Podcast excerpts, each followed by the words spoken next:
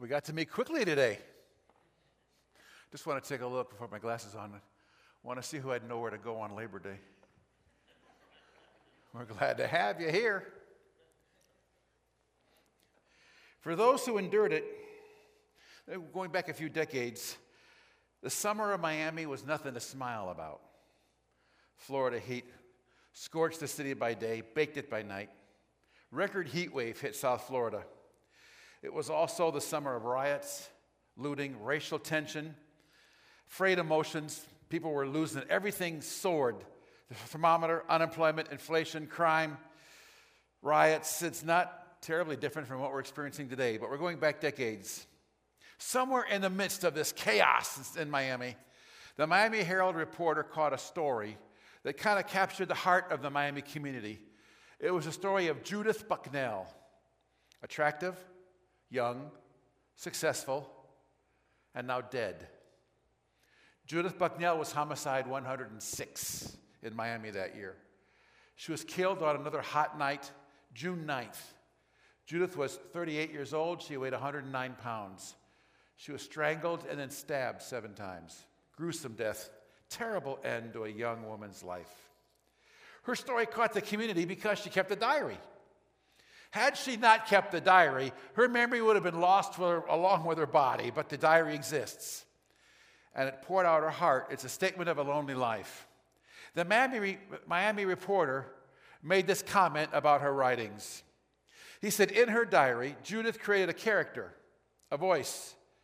The character is herself, struggling, weary. The voice is yearning. Judith Bucknell failed to connect. Age 38. Many lovers, not much love returned. None returned. You know, as we sit here, kind of typical, isn't it? Maybe the same as a lot of 38 year old women, I guess.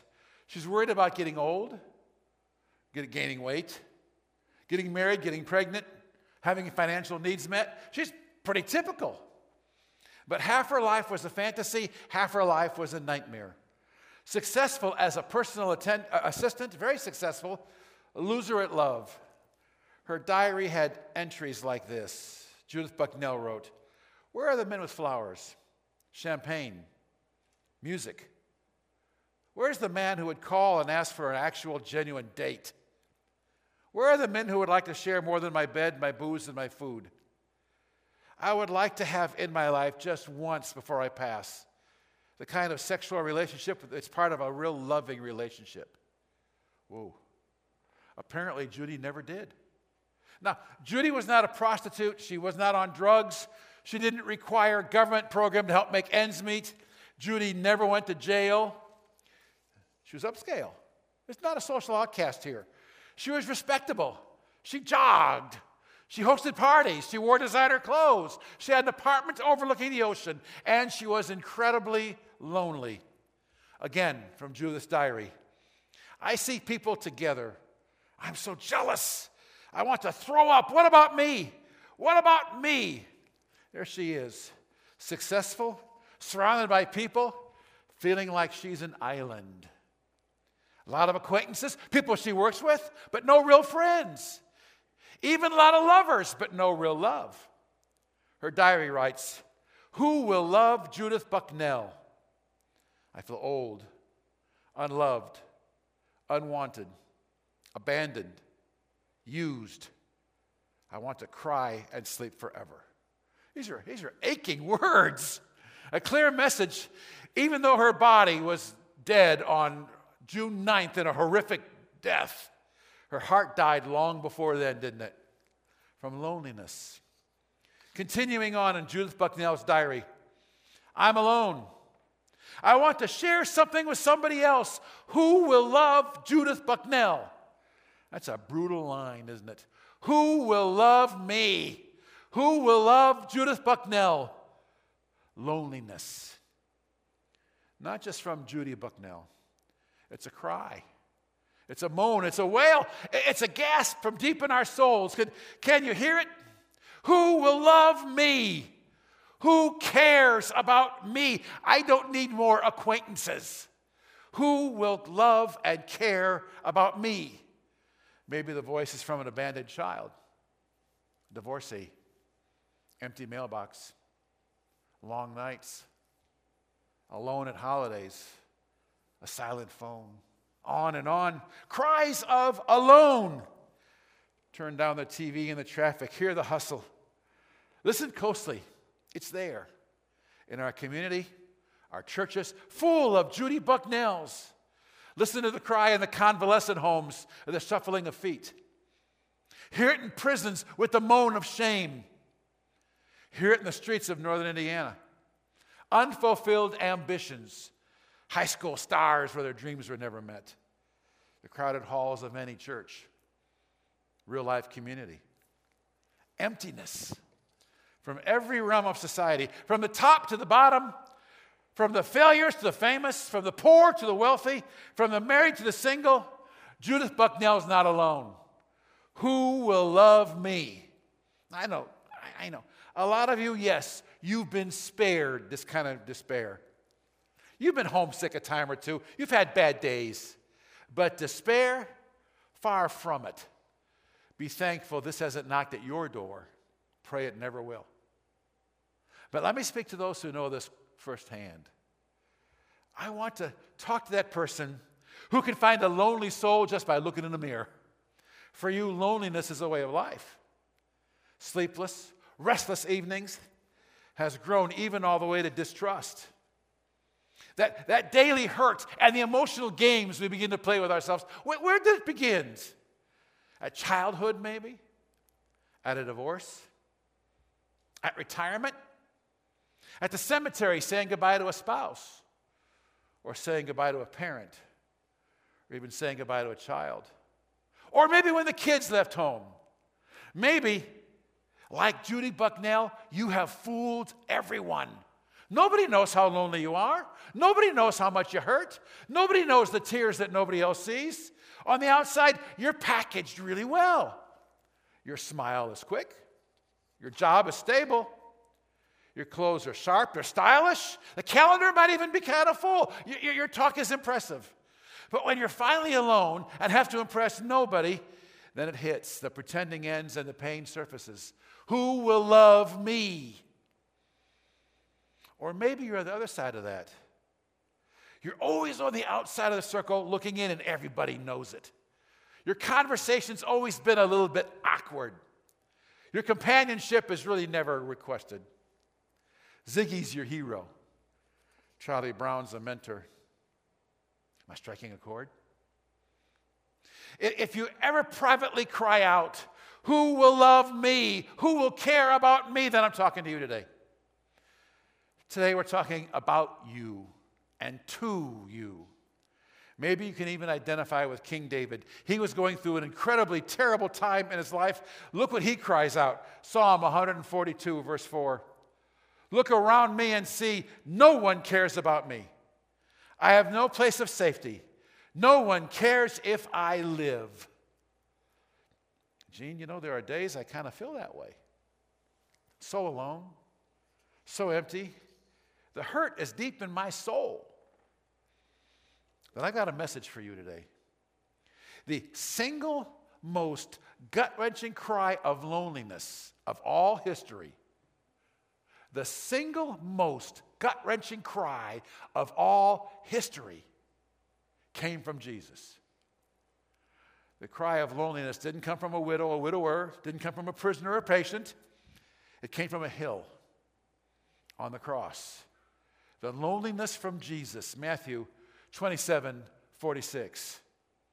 My God, my God, you have abandoned me.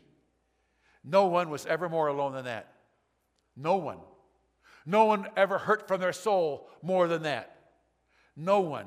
No one ever cried out with any more passion of alone than that. Never. Never had have words carried so much hurt as that one line. Never have words carried so much hurt, so much weight than that one line. No one words ever carried more loneliness than that line, My God, my God, you've abandoned me. But to grasp this, to really understand what's going on here, We've got to go way back, all the way to Leviticus. An incredible annual ceremony designed to teach those people in that, in that time the removal of sins. Father forgives our sins and casts them away. You, you need to hear it. Leviticus 16, I'm going to read a couple verses. This will be on the screen for you 20 to 22.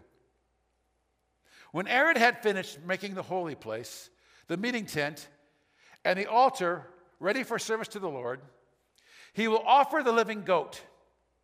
He'll put his hands on the head of the living goat. He will confess over it all the sins and the crimes of Israel. In this way, Aaron will put the people's sins on the goat's head. He will then send the goat away into the desert. A man who's been appointed will lead the goat away. So the, will, the goat will carry on itself all the people's sins to a lonely place in the desert.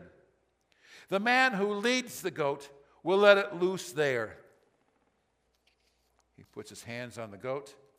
A man takes it to the middle of nowhere, pushes it away, and the goat runs.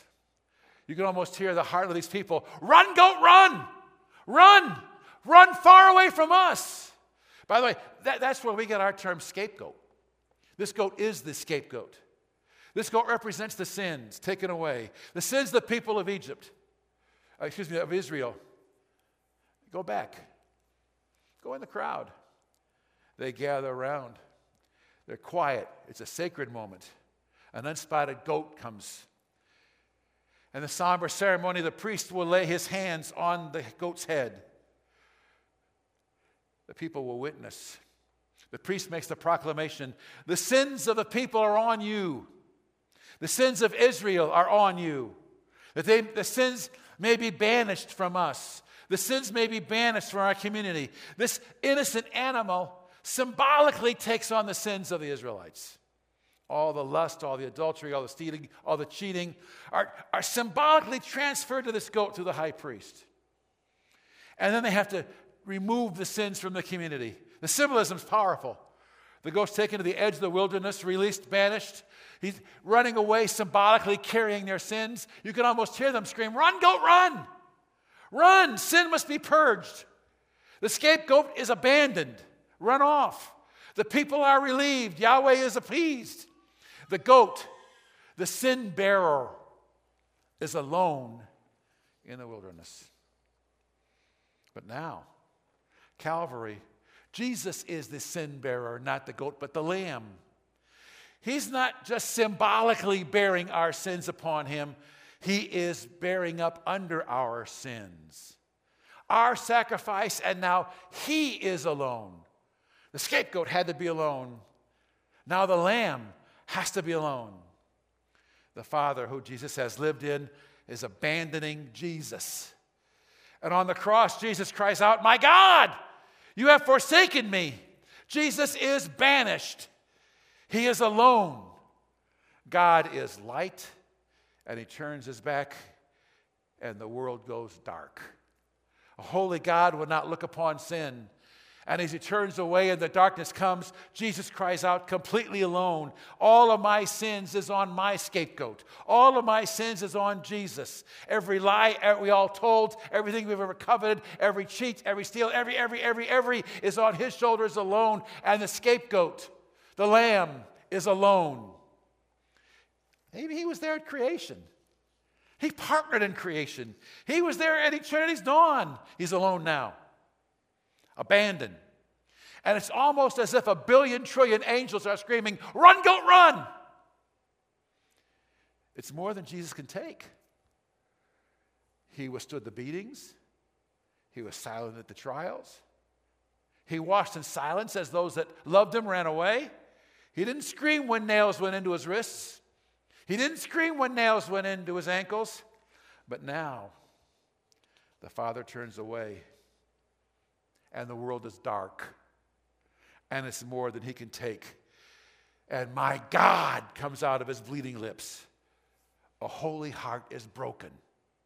The sin bearer is abandoned. Jesus, the Son of God, is completely abandoned, and all heaven screams, Run, goat, run. Why would Jesus do this? Well, we've got the official answers, don't we? to fulfill prophecy, to fulfill the law. I'm not making fun of those. Those answers are right. Yeah, they're correct. They are right. But maybe there's something more powerful here, even than that. Maybe there's a statement of compassion here, something incredibly personal. Go back to Judy Bucknell's diary. The most sad sentence in this litany of depression and loneliness and sadness, the most sad sentence in the whole shebang to me is the one line Who will love Judith Bucknell? Oh, man. Who will love Judith Bucknell? And a risen Savior comes storming out of heaven and says, I will. I understand loneliness. I understand your hurt. I know what it feels like to feel abandoned. I know what it feels like to feel completely alone. I know what it feels like to have loneliness in the heart of your soul. Jesus cries out to every Judy Bucknell in the world I love you and I care about you. I get you. I understand the hurt of our darkest hour. Jesus speaks to every Judy Bucknell here in the heart of loneliness that you almost feel like cannot be solved. Jesus comes along and says, I love you. And I know what that hurt feels like. Even more than you think I understand what that hurt feels like. I love you. Let's stand together. I want to have a word of prayer and share a little bit about next week. Father, it's a very personal thought today.